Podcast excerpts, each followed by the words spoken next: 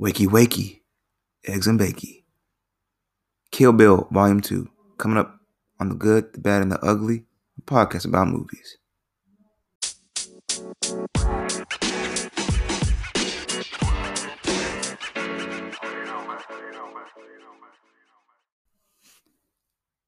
Welcome back.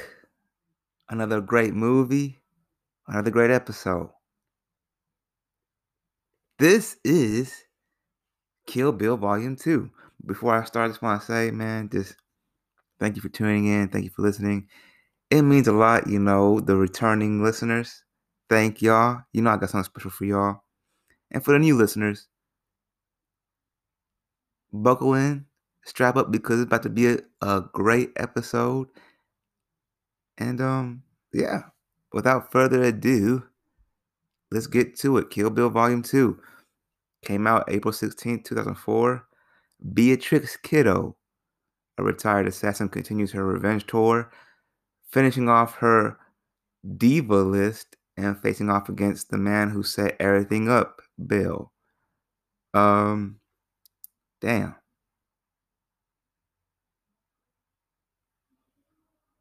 What did what what did diva stand for again? It was an abbreviation or something. Like it was an abbreviation. I think it's like Deadly International Viper Assassination Squad. I think so. We're just gonna keep it that way. But anyways, yes. So I believe this movie opens up with Uma Thurman, aka the bride, aka Beatrice Kiddo, driving and giving like a brief explanation of what happened in volume one. And yeah, we go from there. I mean, she just goes on. First person that she goes after is uh, Bud. And then that didn't end too well because Bud ends up getting the upper hand in that in that situation. Buries her alive. But Beatrice Kiddo's such a badass, man. I mean, she rises like gets out of that uh gets out of that grave, gets gets out of being buried alive by remember by remembering what uh Pai Mei taught her, snatches out um Ellie Driver's eye, then does the five finger death punch technique to Bill and yeah. Pretty much summed up that whole movie right then and there. We're going to dive into, uh, into it a little bit more, but nonetheless, let's, let's uh continue on with this. So the cast we have Uma Thurman as the bride slash Beatrice Kiddo slash B uh, slash B slash I don't know whatever else or however however many names she has. Call it all that. David Carradine as Bill. Daryl Hannah as Ellie Driver. Michael Madsen as Bud. Michael Parks as Esteban Viajo. Uh, if I butcher your name up, I'm sorry. Chia Hui Liu as Pai Mei. Bo Svensson as Rev- Reverend Harmony. Jenny Epper as Mrs. Harmony. Stephanie L. Moore as Jolene. Shanna Stein as Erica. Caitlin Keats as Janine.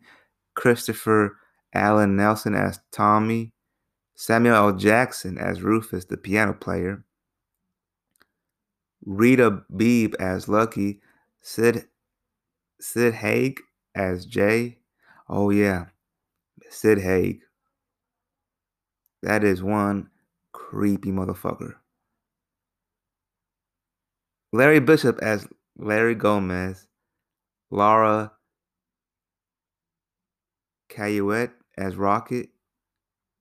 Clark Middleton as Ernie, Claire Smithies as Clarita, Helen Kim as Karen, and finally we have the debut of Perla Haney Jardine as BB.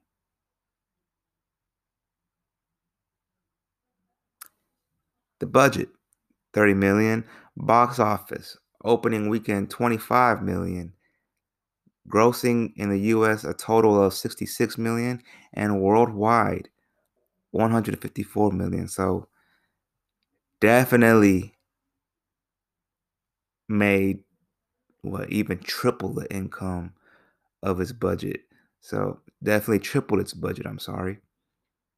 And rightfully so. I mean, Kill Bill Volume 2 is an amazing film. So amazing, it could even stand out, stand out as its own film. Reviews. So 83 on Metascore, giving it the ultimate green light. What else do we have here? We also have on Rotten Tomatoes 84% with an audience score of 89%. Like I said, man, first things first, rest in peace, Uncle Phil. Mm, mm. For real. You the only father that I ever knew. Okay, my, my fault, my fault. First things first, I want to say is audience score on Rotten Tomatoes. I know I said it before, but I'm gonna say it again. I don't mess with Rotten Tomatoes at all, zero percent. But that audience score, though, hmm, hmm, okay, I like that. You know, the Memphis Grizzlies, uh, they're all right, but John Morant, hmm, hmm, scratch my chin, scratch my chin. That's what I, that's how I feel about this, man. The audience score is just on point as always. Definitely agree with this audience score more than I do with the Metascore, and I love Metascore. 89%, fantastic. A couple of reviews. Volume 2 fills in the motivational and emotional blanks that left the first movie tasting like a real meal made only of appetizers. Okay. If Kill Bill Volume 1 was like a roundhouse kick to the head, Volume 2 is practically a warm hug. Originally conceived as one film, the two parter that has finally emerged can now be seen as a truly epic work. Kill Bill Volume 1 was a pure action movie, in love with collisions of violent movement. Volume 2 relaxes the pace, allowing for extended monologues. Those who laminated the first film's lack of wicked word exchanges should delight in Carradine's final soliloquy. As it currently stands, Kill Bill is a victim of its director's ego and its distributor's greed. The moments of greatness make it worth seeing, and there's certainly plenty of entertainment to be found here, but it's hard not to lament what might have been. And the last one I have here a shape a shapeless mess, but at least it's not as monotonous as Kill Bill Volume 1.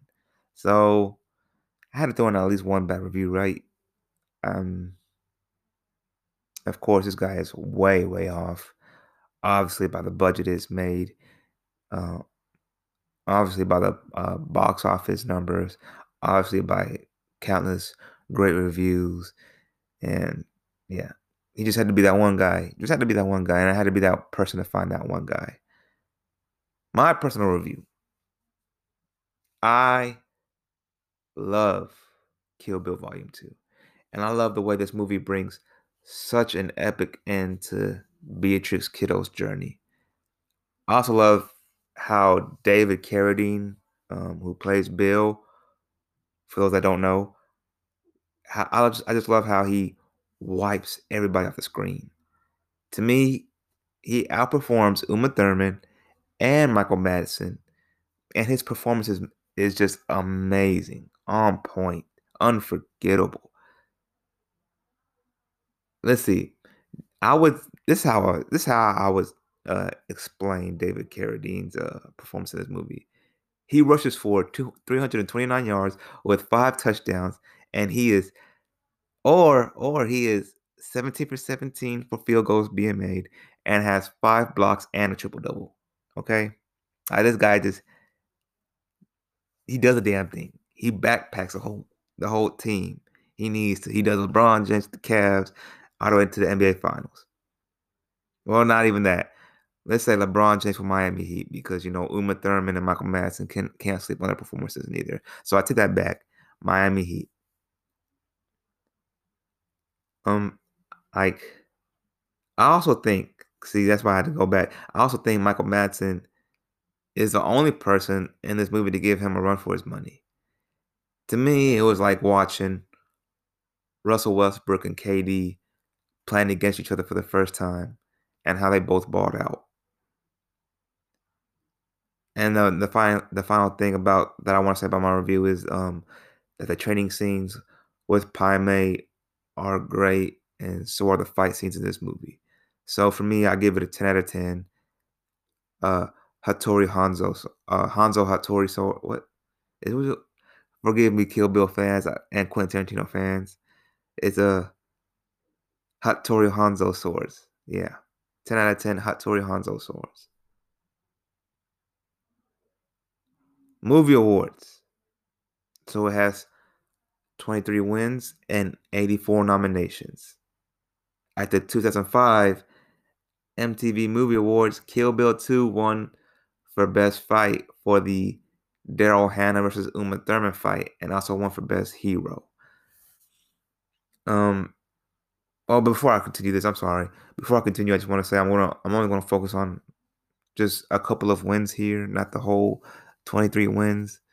But yeah, as I was saying earlier, 2005 MTV Movie Awards won Best Fight and Best Hero. Other nominees in the Best Fight category are Anchorman for the News Team Battle, House of Flying Daggers for Zhang Ziyi versus the Emperor's Guards, and Troy with Brad Pitt and Eric Bana. I haven't seen Troy. I know it's I know it exists. Um, I think Swords of Sandals movies are cool, but I don't know. It just yeah, you have to really have to get my interest in it. Um, the best Swords of Sandals movie. I don't care what anybody say. Y'all can fight me, but like the best Swords of Sandals movies of all time is Gladiator, hands down. That's it. Hand down, man down. Um, yeah. I mean, I could, I'll, I'll agree with this. But if Kill Bill Volume 2 wasn't made this year or wasn't in this category, I would definitely give it to Anchorman for the news team battle. I mean, how could you, man? I mean that that news team battle is so funny and yet it's such a tough scene. Um to quote Ron Burgundy, Brick killed a guy. You know, he killed him with the damn trident that that that whole that whole thing is just funny and hard. also like Ben Stiller's appearance when he a small little cameo when he shows up at that fight. And he's like, "Buenos dias, bitches." So I like that. That had me dying. I love it.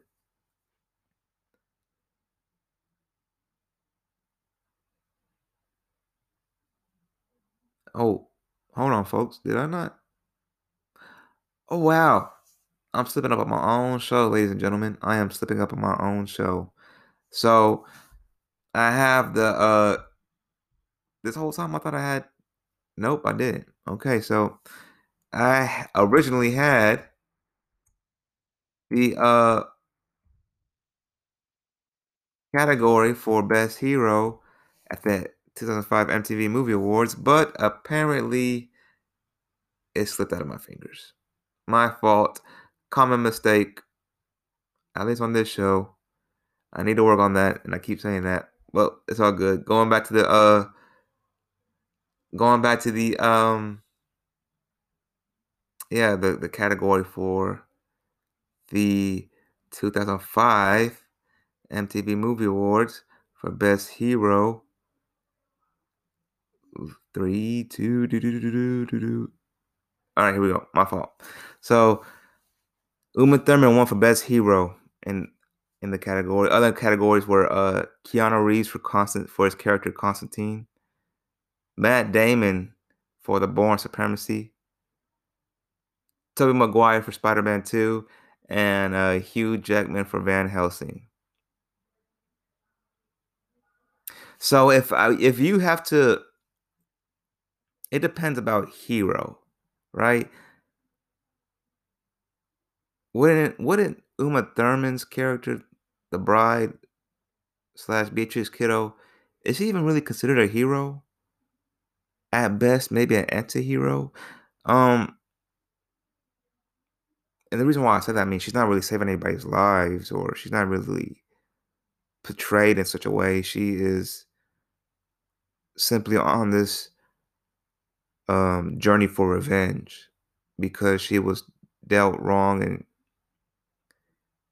at the time she thought she lost everything. So she doesn't really go out on a spree saving people. So I don't really know if I would if I would put her for this best hero category. But looking at this list, best hero, if I had to redo this, well, we're going to redo it right now. For me, it's a it's a toss up between Keanu Reeves' character and Tobey Maguire's character, but I'll go ahead and just give it to Spider-Man 2, even though I feel like Constantine Constantine is a pretty underrated movie. Um, yeah, I'll go ahead and give it to Tobey Maguire for Spider-Man 2. But moving on.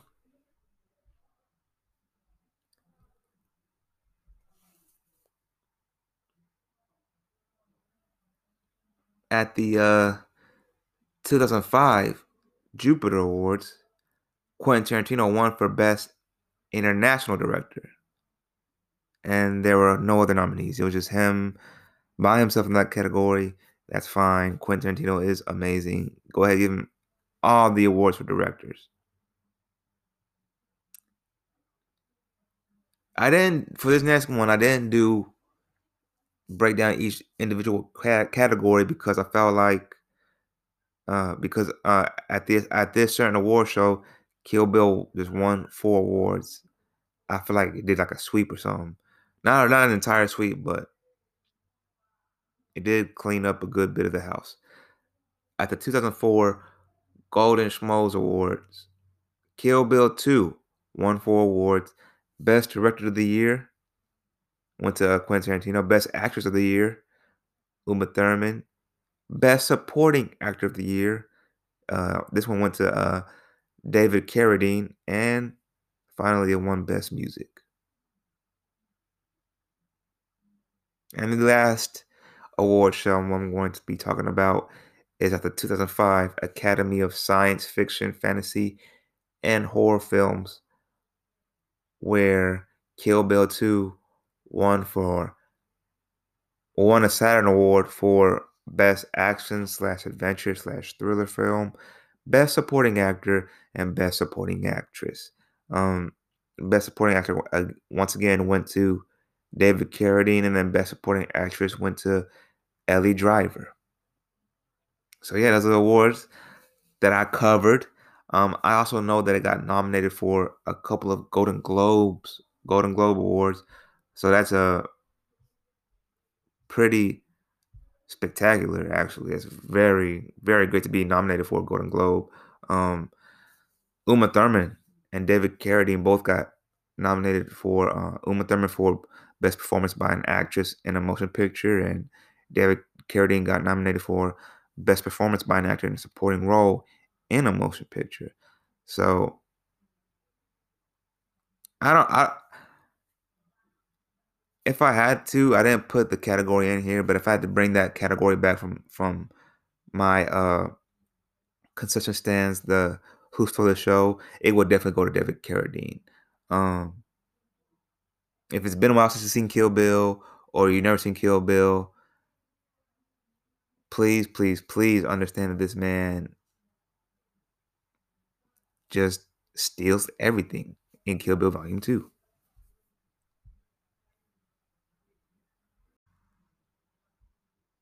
So, what makes this movie stand out? So, to me, it definitely has more scenes of dialogue than the first. And there's also a better understanding of why the massacre at the wedding chapel happened. So that they both kind of tie in together because um as like I said earlier, we open up with um, Beatrice Kiddo talking about her, like give like a quick recap, and then I believe we move on, like we move past that, and then we see Bill at Bud's trailer, and those two just carry the movie right there. I, I couldn't I couldn't imagine being on set watching that whole thing go down. I know I'd be like zoomed in, locked in on those two, just going tit for tat. Um, and during that scene, I know I was going to talk about a little bit more because I believe I have that in my top five. But during that scene, just a quick overview of the scene.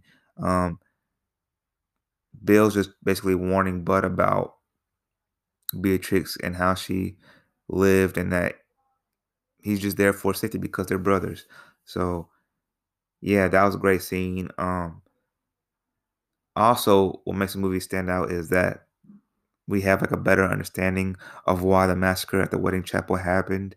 You know, Bill shows up and he's I don't know, like like relieved to see that she's alive, but you can tell just things are about to go south. Um, actually, I don't even know if you can tell that things are about to go south. I just say that because I've seen the movie so many times. But at first, no, I didn't. I didn't think that. I didn't think things wouldn't go as bad as as it happened, like as it went down. But yeah, anyways, you still get an understanding of why the massacre happened. Um,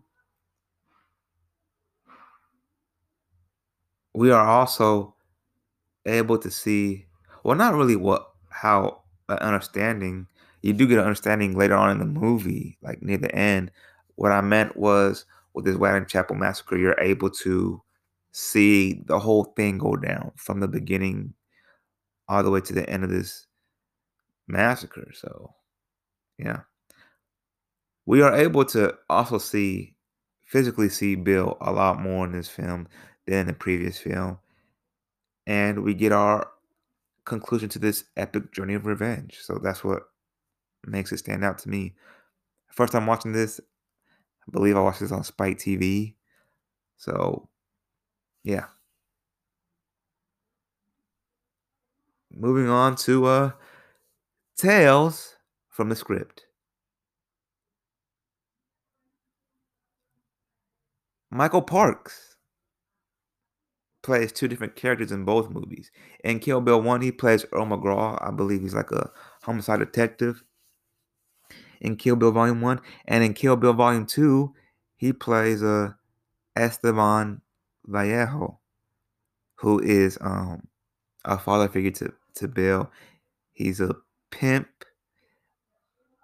and he owns like this, I guess, like whorehouse and or brothel. And um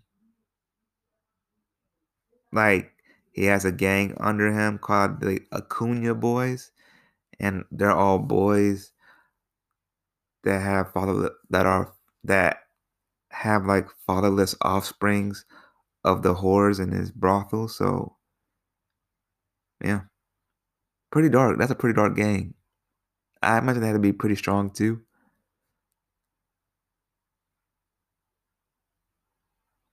Chia Chia Hui Liu also plays two different characters in each movie. And the first one, he plays, I think, like the general of the Crazy 88s, Johnny. And in Kill Bill Volume 2, he plays Pai Mei. And if I think about it, like out of both movies combined, I think Pai Mei is my favorite character. Pai Mei is awesome. Uma Thurman and Daryl Hannah did not get along with each other and reportedly instruct hotel and cinema staff to ensure that they were kept separate from each other during the press tour from Volume 1. They were again at odds at the film screening at the Cannes Film Festival and ordered separate areas to be created at the after show party so they wouldn't clash. When the two women won Best Fight at the 2005 MTV Movie Awards, only Daryl attended. Uma's absence was conspicuous considering she had gone the previous year to collect the award for her fight with uh, Chiaki Kuriyama in Volume 1. So I find that, me personally, I find that really interesting. I mean, the rivalry on screen and they continue that rivalry off screen. There's no reason why. I couldn't find a reason why they were um what at bay with each other. But yeah. Yeah. Um I'm just I'm glad to be able to see that that they were able to carry that rivalry into the screen and and really show it. I mean, you really buy into it. Very interesting.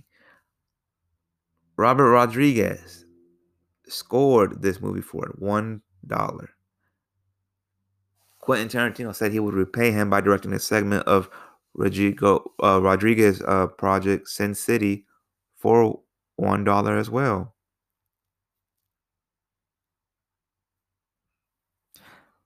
I have I, an um Robert Rodriguez, um, such a great Renaissance man. I mean, he acts a little bit, he directs, he makes his own music, and um, his, his the song during the end credits of uh Kill Bill Volume Two, he he made that song with his band, and that's a pretty great song. I I I like that song a lot, so I have a bunch of respect for him. The uh, brothel segment where the bride meets with Esteban Vallejo was the last scene of the movie to be shot. It was filmed at a Mexican brothel, and all of the female extras were prostitutes that worked there. So that's pretty fucking crazy. In Reservoir Dogs, Michael Madsen's character, uh, what is it? Is it Vic Vega or Vincent Vega? It's one of those two. They're the Vega brothers. I know. I know that. Um. Anyways, I know he's Mr. Blonde in Reservoir Dogs, but um, Michael Madsen's character attempts to kill a cop by dosing him with a can of gasoline, intending to burn him alive. And in Kill Bill Volume 2, the same gas canister can be seen in Bud's trailer as the bride attempts to enter. That's not the only thing tied in with Reservoir Dogs. The boots that Uma Thurman has on when she is buried alive, those are the same boots that Michael Madsen used in Reservoir Dogs when he cut off the police officer's ear. And the same razor that was used to cut off that police officer's ear is used by the bride in uh while, while she's trying to get out of the uh, coffin by cutting off the, the her constraints. So fucking mind blown, man. Wow. I love it. I love it, Quentin Tarantino. Love it. Love the way you you tie you use the same props from Reservoir Dogs, and love the way you used uh, the same actors played two different characters. Love it. According to the Kill Bill diary written by David Carradine, the movie that the bride and her daughter would watch was going to was originally going to be Disney's The Aristocats. But then Disney wouldn't allow it. So Quentin decided to have them watch an episode of the cartoon Samurai Jack. However, that didn't make it neither. So the last film and the final film that made the cut um, is 1980's Shogun Assassin. Um, uh, tied into the Lone Wolf and Cub. So if um you don't remember the scene or if you haven't seen the scene, so during the scene, Uma Thurman, the uh, Beatrice Kiddo, has finally made her way to Bill and finds out he, you know, after talking to Esteban and whatnot. And once she shows up to kill him, surprise, her daughter's there, BB. And she is just in full shock, but plays it off. And, you know, she's talking to, getting to know her daughter a little bit better. Then it's bedtime for BB. And then uh from there, they're laying down and uh Bill asks BB, Would you like to watch a movie with your mom? And BB says, Yeah, let's watch Shogun Assassin and uh Bill says, No, no, no, Shogun Assassin is too long. And then she's like, No, it's not. And Beatrix agrees with her that it's not long at all. So they just sit there. They just lay in bed watching Shogun Assassin. And there's some pretty crazy shit. Like the, the I don't know what scene they were watching, but there was some pretty crazy shit. I was like, damn, little ass girl watching this. But I can't I can't really blame her too much because I I'm pretty sure on the same age I was watching Predator and stuff like that. So the next fact I have for, after that, um, Beatrix and Bill both start with the letter B. Hence the naming of their daughter BB. Pretty clever right there, huh? Ah, clever, clever. Originally, the Kill Bill films were planned as one epic four hour film, and I would definitely sit through all four hours and watch it. Um, hot take, but it would definitely definitely be more entertaining than watching one Lord of the Rings movie. God, all those motherfuckers are long.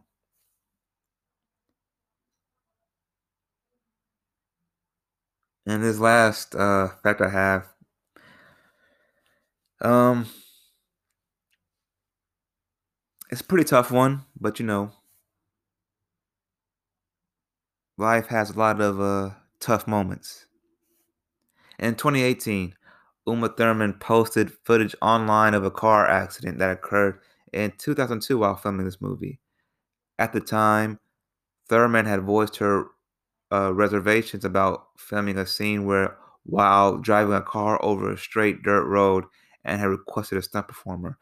However, since the scene was not considered to be a stunt and the stunt coordinator was not on set that day, Quentin Tarantino persuaded her to shoot the scene herself. While driving the uh, Karmann uh, Ghia, there was an there was an unexpected turn in the road, causing Thurman to lose control of the car and crashing it into a tree, leaving her with concussion and damaged knees.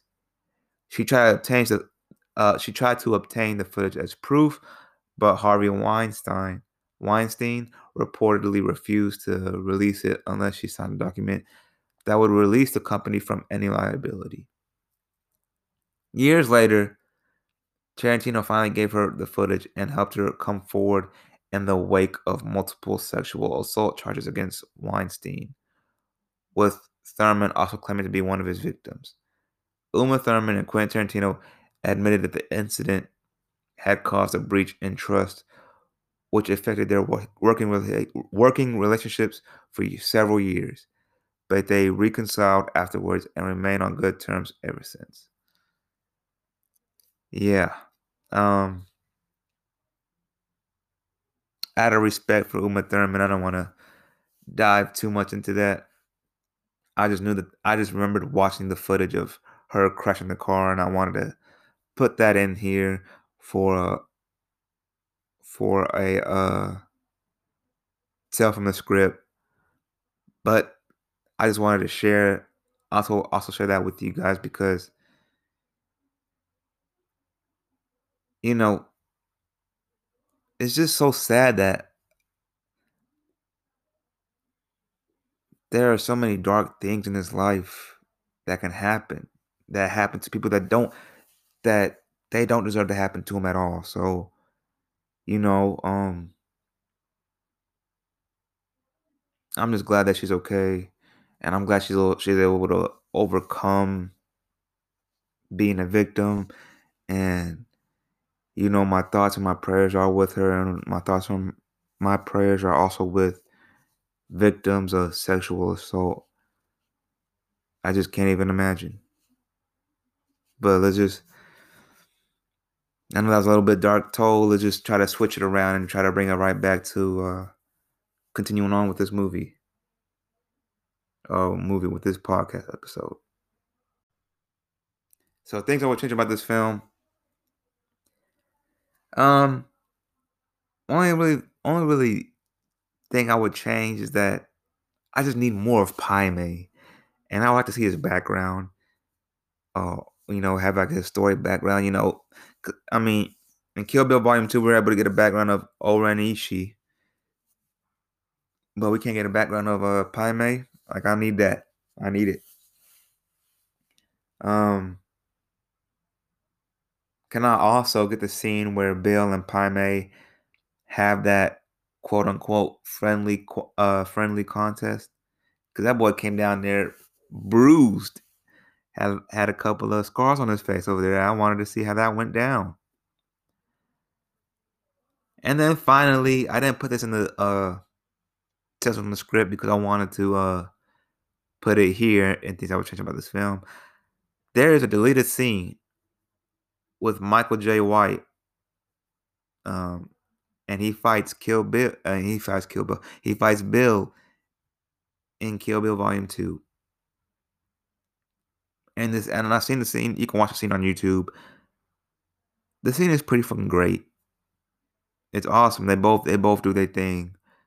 Um, Bill gets the best of him and kills him, but yeah, I would I don't know. And the reason why I'm torn because I would like to have it in this movie, but then again, if you put that scene in Kill Bill Volume 2, to me at least, it just feels like a different movie. So, yeah, I don't know what I would do with that. Tough break. A couple tough breaks I got here. Getting your eye snatched out when you already have a when you already have an eye patch, uh, when you're already missing your other eye that's got to be tough, right? Um, having your food being poisoned, you know, uh, Ellie Driver um, also was learned, also was taught by Pai Mei, and she had her eyes snatched out in the movie by Pai Mei, and um, to get revenge on him, she poisoned his fish heads. So that was tough and killed him. So getting your food poisoned, tough, tough break. Getting bit by a black mamba multiple times after just becoming a millionaire. So let me break this scene down to y'all. So I'm gonna have to break this whole thing down, not just that scene, but like a little bit beforehand. So you know earlier how I said Bill stopped by uh, Bud's trailer to talk to him about how Beatrix is alive and she's she's on her revenge tour, and um, Bud isn't Faith at all. He's ready for her, and when she tries to sneak up in his trailer, he uh blasts her with, I believe he said rock salt and he he traps her. I mean, well, he gets her, then he buries her alive and calls Ellie to let her know that he killed Beatrix and that he wants a million dollars from her and stuff like that. So I'm just paraphrasing a little bit. And so Ellie drives over Bud's trailer, gives him the a million dollars, gives him like a like a red briefcase or something with a million dollars in there. And as he's as he opens it, he sees a million dollars. The man is happy. The man is just laughing, happy, starts taking out the money slow uh little by little, and he removes one little pile and out of the briefcase, and right under that pile was a black mamba that bites him like what three times to the three times in the face. So That's just tough. And he dies a very painful death. So that's that's a tough break. Tough, tough, tough. And he just became a millionaire, man. It's like, you know, you already have imagine you being in that situation like, man, I'm about to get out of this dusty, ugly ass trailer. Um, I got a millionaire boy. I'm about to take me a plant. See me, me. If I was in that situation, like I'm about to get out this dusty ass trailer.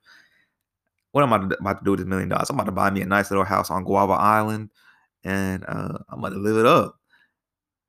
Wait, is that a black mamba? Ah, ah. So you know that's it. You done for. That's it. You done.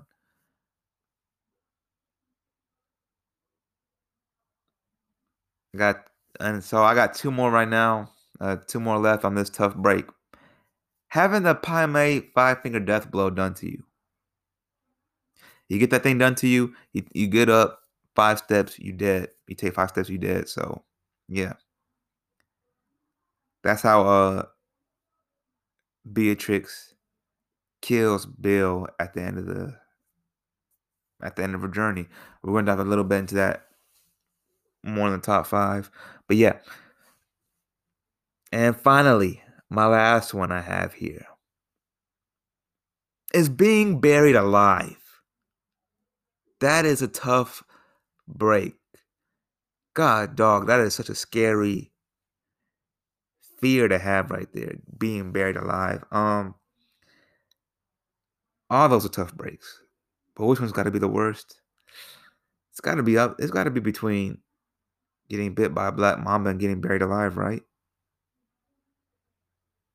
Either way, those are just two horrible ways to die.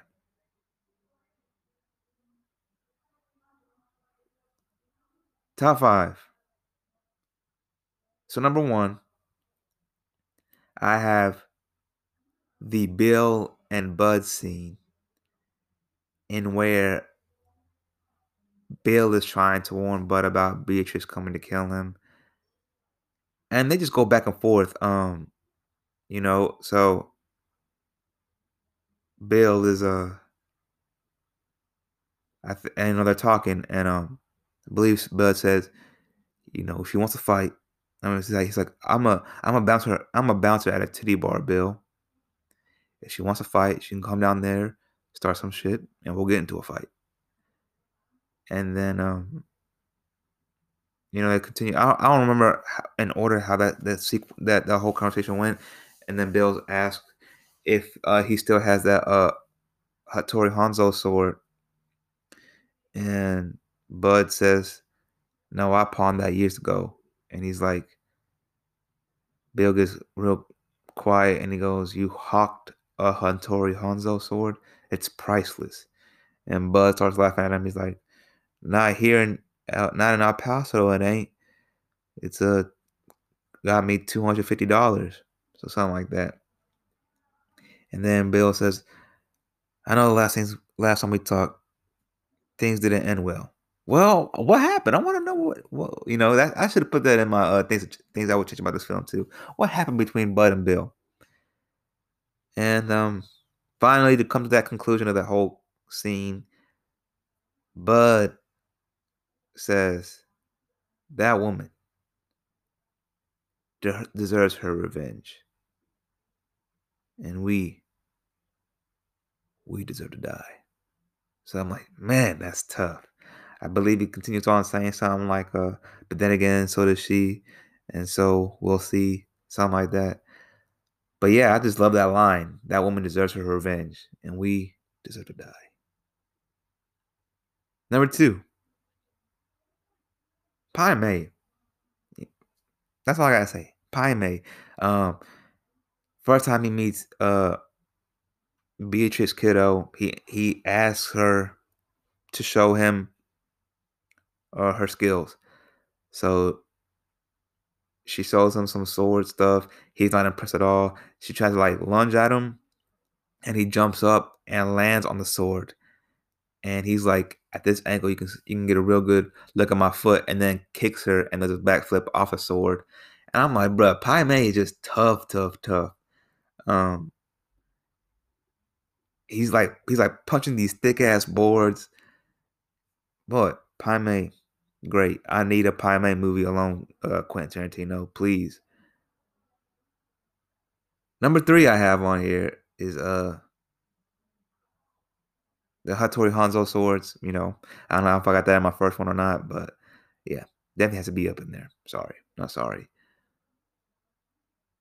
Number four, Bud. Bud makes my top five. Bud is a part of the uh, Diva Squad, you know, and you know, uh, it's just I I just find Bud so interesting in this movie. You know, Bud is was part of the world's deadliest assassination squad, and he just had an odd downfall that really isn't talked about too much in this film. You know, he um he's living at this broke down trailer, driving around this beat up truck. Um, he works at a strip club that's in the middle of nowhere. It's some small little town in California. He's like treated. Uh, he's like in the middle of nowhere working at this place. I think it's called the Oh My My Club, and um,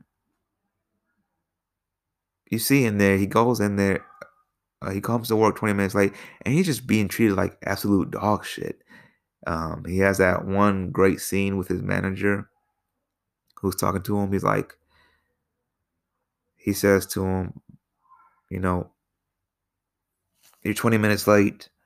Um, and then he says something about, don't come back until I call you. Till I call you. You're telling me I'm paying you not to do your job and all this other stuff. And he's like, and he talked, and then finally he, he talks to him about his hat. He's like, that hat, that fucking hat. How many times do I have to tell you to stop wearing that stupid hat?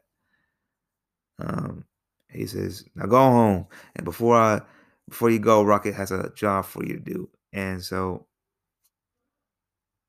Bud find tries to look for Rocket, finds her, and then she has she wants him to clean up off shit water off the floor and clean up the bathroom.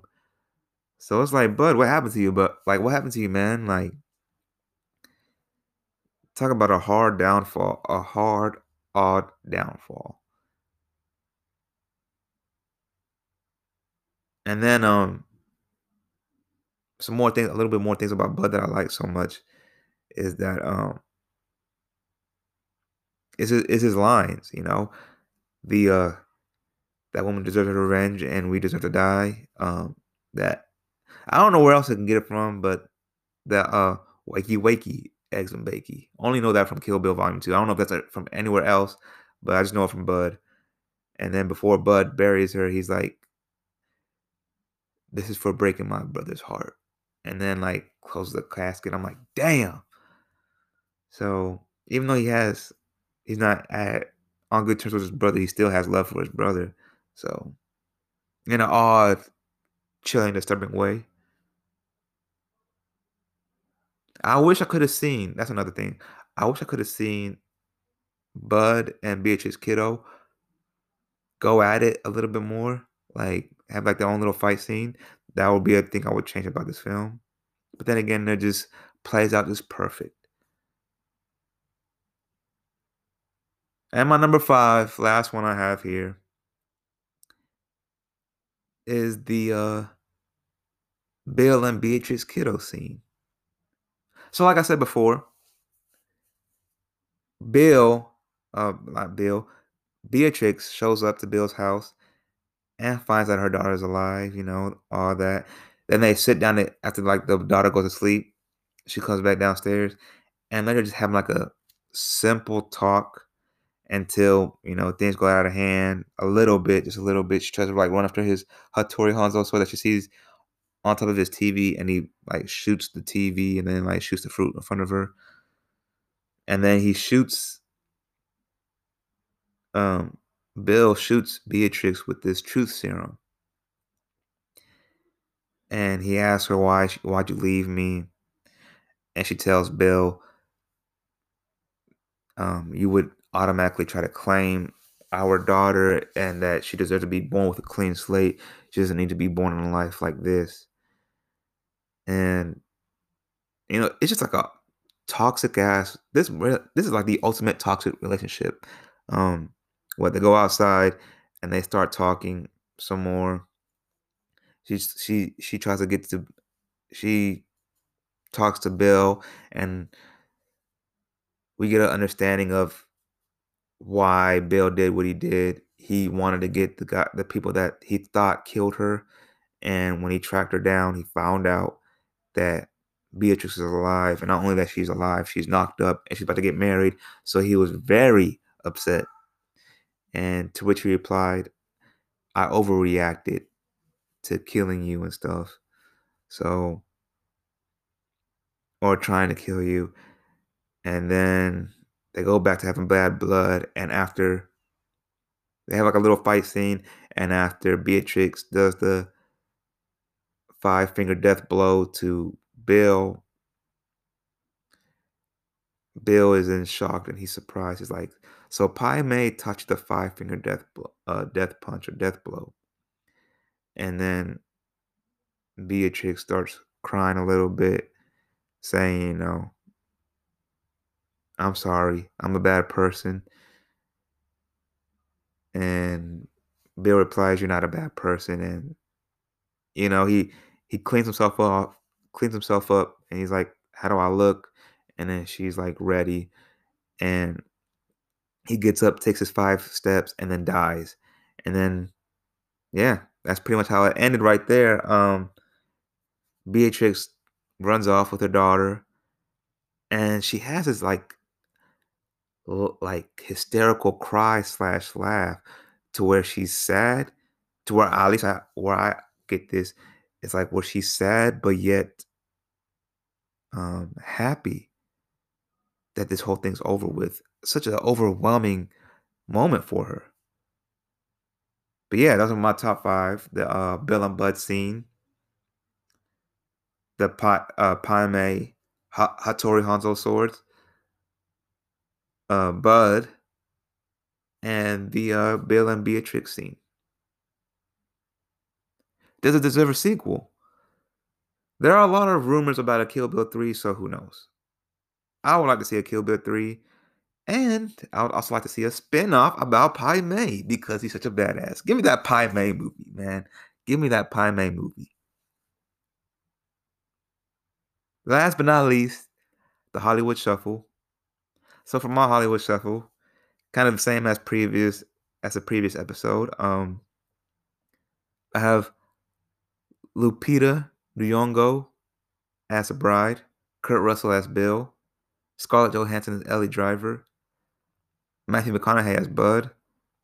The two new ones I would add in here Mark Dacascos as Pai Mei, and Edward James Olmos as Esteban.